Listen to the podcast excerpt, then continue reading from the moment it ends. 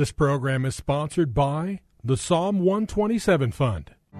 For Zion's sake, I will not keep silent. For Zion's sake, I'll not hold my peace. Welcome to For Zion's Sake. Isaiah 62:1 is taken directly out of the Hebrew Scriptures when the prophet Isaiah declared, "For Zion's sake I will not keep silent, and for Jerusalem's sake I will not keep quiet, until her righteousness goes forth like brightness, and her salvation like a torch that is burning." Your hosts for the program are Shelley and June Volk, Jewish believers burdened to see Jew and Gentile become one, believers strengthened in their faith and for their Jewish kinsmen to come to the saving knowledge of Jesus as the Messiah, the Son of God. Bless the Lord and welcome to For Zion's Sake. We thank you for joining us. We're the Volks. My name is Shelley. And my name is June. Hi, everyone. It's good to be with you as we conclude the study of this week, which is really talking about the nature of Jesus, that is both the eternal nature and the nature that we know of from reading the Scriptures, as he was the incarnated God born in a supernaturally natural way here on earth. And the Scriptures that we were focusing on, one from Micah and one from Isaiah. For example, Micah 5:2 says, "But you, Bethlehem Ephratah, though you are little among the thousands of Judah, yet out of you shall come forth to me the one to be ruler in Israel, whose goings forth are from old, from everlasting." So we see the birthing of Jesus on the earth, and also the fact that his goings forth are from everlasting. Then we looked at chapter 11 in Isaiah, which says, "Then a shoot will spring from the stem of Jesse, and a branch from his roots will bear fruit." So again, we see the intermingling of the eternal nature of Jesus with the actual birthing of God incarnate. And our thinking throughout this, or I should say, we believe that too many people just look upon Jesus and learn of the 33 or so years that he walked this earth, but overlook the fact that his goings forth are from everlasting and his future is everlasting. And we spoke about many Scriptures, actually from the New Testament, Junie, if you recall, about the eternal nature of Jesus being seen. For example, in John 1, the Word of God says, "In the beginning was the Word, and the Word was with God, and the Word was God." Interesting, the New English Bible translated this way: "When all things began, the Word already was. The Word dwelt with God, and what God was, the Word was." Hallelujah. Jesus is the Word made flesh. And the Torah, Shelley, Genesis 1:1, really begins with Bereshit bara Elohim, in the beginning, God. And if we take that statement, in the beginning God, and understand that Jesus was there, because John, also the Gospel of John, states that nothing that was created without him. Amen. So he is our creator, and that's why we see him as the eternal God, the God of Abraham, the God of Isaac, the God of Jacob, the Almighty God. Hallelujah. Well, we spent time yesterday looking at chapter 11 of Isaiah and talking about his natural birth. God goes on to talk about the end times, and then back in looking forward, I should say, in verse 10 of Isaiah 11, it says, "Then it will come about in that day," which of course speaks about the last days, "that the nations will resort to the root of Jesse, who will stand as a signal for the peoples, and his resting place will be glorious." So it starts with a natural birth, but it talks about the end-time glory that Jesus will bring to the earth upon his return. Well, the same thing is true in Micah, and we just read Micah 5:2. But, Junie, when we look back at chapter 4 in Micah, we see the same thing. In 5, he's talking about the natural birth, but in 4, he talks about the glory. And we can talk about eternity future. Listen to these words in Isaiah and Micah 4, which also appears in Isaiah 2. They both prophesied about the same time in the 8th century BC. Micah chapter 4, beginning in verse 1. And it will come about in the last days. Again, that's in Hebrew, it's Bacharit Hayamim. In the last days, that the mountain of the house of the Lord will be established as the chief of the mountains. It will be raised above the hills, and the peoples will stream to it. And many nations will come and say, "Come and let us go up to the mountain of the Lord and to the house of the God of Jacob, that he may teach us about his ways, that we may walk in his paths. For from Zion will go forth the law, and from Jerusalem the word of God. And he will judge between many peoples, render decisions for mighty distant nations. They will hammer their swords into plowshares, their spears into pruning hooks. Nation will not lift up sword against nation, and never again will they train for war. And each of them will sit under the vine and under his fig tree, with no one to make them afraid, for the mouth of the Lord of hosts has spoken." So we see, Junie, this, the prophecies don't come in chronological order, but the prophets of old didn't distinguish between his first coming and his second coming. And it's just amazing how they're mingled together.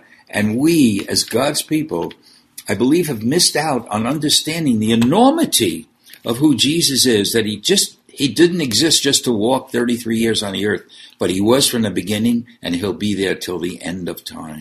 And the truth that he is the eternal God, there is a division of his first and second coming in the prophets, in that they talk about a suffering Messiah and then a victorious Messiah. And we see that in Jesus' life, that his greatest victory was going to the cross and becoming a curse for us, that we might become the righteousness of God, really, because of his resurrected life living in every believer who loves him and lives for the God of Abraham, Isaac, and Jacob, and for his purposes. So what you're saying is true in the prophetic sense of prophecies not coming necessarily in chronological order, but when the Lord opens up our eyes, I believe it's very clear of the suffering Messiah from Psalm 22 and Isaiah 53 and so many places in Isaiah and the Psalms. Right, and really. Yeah. But seeing Jesus as the eternal God, as Christians, it's like far and few and in between, because if we see Jesus as the Holy One of Israel, the God of Abraham, Isaac, and Jacob, then we love his law, we love his ways, and we trust him in and through all things. It's really true. And Junie, just looking at the book of Micah, it's really a word for today, because throughout the book, while showing the sins of the people and the judgment that was coming, what is also revealed is God's commitment to his covenant promises. And we see that the prophets heard from God, and I believe one of the things lacking in the church today, especially in America, is the prophetic voice that must come forth from the church. And just as the prophets spoke about what shall be, we need a prophetic voice to come forth from the church to talk about what is to be. And again, this is something we need to keep in mind in these last days, where it seems chaos and lawlessness is so prevalent. But through divine intervention, the Lord is going to bring about both judgment on sin and blessings on those walking in righteousness. So in the midst of what Micah wrote regarding the birth of Jesus, the root out of Jesse, we need to understand that God is coming back as judge of this earth. And yet we cannot ignore the fact too often we don't look upon Jesus as coming back to judge the earth, but he's coming back to judge, which is really an exhortation for all of us to be prepared. And when you look through Micah, there were three distinct times when he warned the people and said, hear me, and here, of course, in Hebrew is Shema. So not only do we have to hear, but we have to obey. Yes, Shema, and to hear.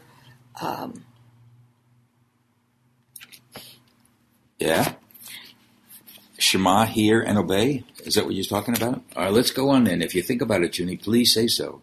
So we need to understand that we are in perilous times, and that prophetic voice from the church must come forth, recognizing the judgment to come, but also recognizing the blessing of the Lord for those who walk righteously. And it just came to me, Shelley, that, thank you, that God will also judge Israel. Yes. But the prophets warn us that the nations will be judged according to how they treat Israel. According to the prophet Joel, yes. And it's so important because Israel belongs to God. And if we touch Israel, if we touch the Jew, we touch the apple of his eye. And just recently, the Resolution 2334 that was passed by the United Nations has started a process that could follow through against Israel belonging to the Jewish people, which goes against the Word of God.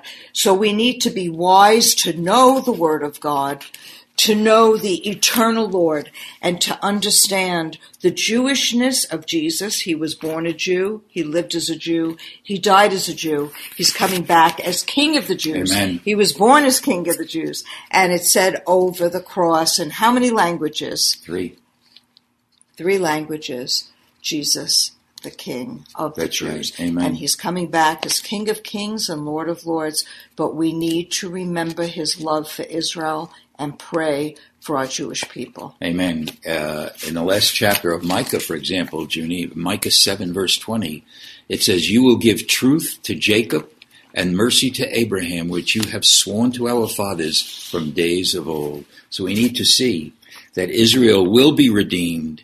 They will fulfill their holy calling to be a blessing to all nations. And the King of the Jews, as you just said, will return to this earth and rule as King of Kings and Lord of Lords. His goings forth are from eternity past and to eternity future. And Israel has become a blessing to all nations because Jesus is the Messiah, the Son of God, and the Savior of the world. He saved the nations, the ones in the nations who have turned to the God of Abraham, Isaac, and Jacob, and serve the Lord with all their heart and know that Jesus is the Messiah. Amen. So we pray that if you've heard all these messages this week, that you'll be more aware of the eternal nature of our Messiah, who was and is coming back to rule and reign. And that's what our people didn't see, that the Messiah would be deity. Amen. And we need to pray that God would open up their eyes. Well, this being Friday, we want to identify ourselves with our Jewish kinsmen and recite the Shema. And if you know it, please say it along with us. Shema Yisrael, Adonai Eloheinu, Adonai Echad. Hear, O Israel, the Lord our God, the Lord is one. Father, we thank you. Thank you, Lord. Thank you for sending Jesus. Thank you, Lord. And peace shall come when the Prince of Peace shall return to this earth. In Yeshua's holy name.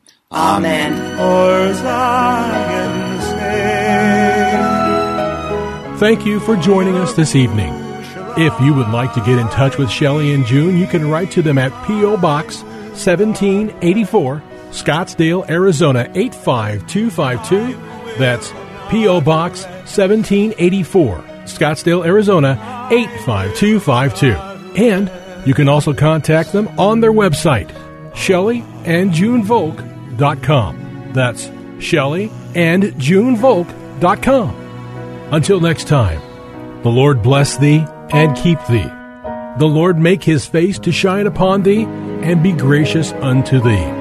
The Lord lift up his countenance upon thee and give thee peace.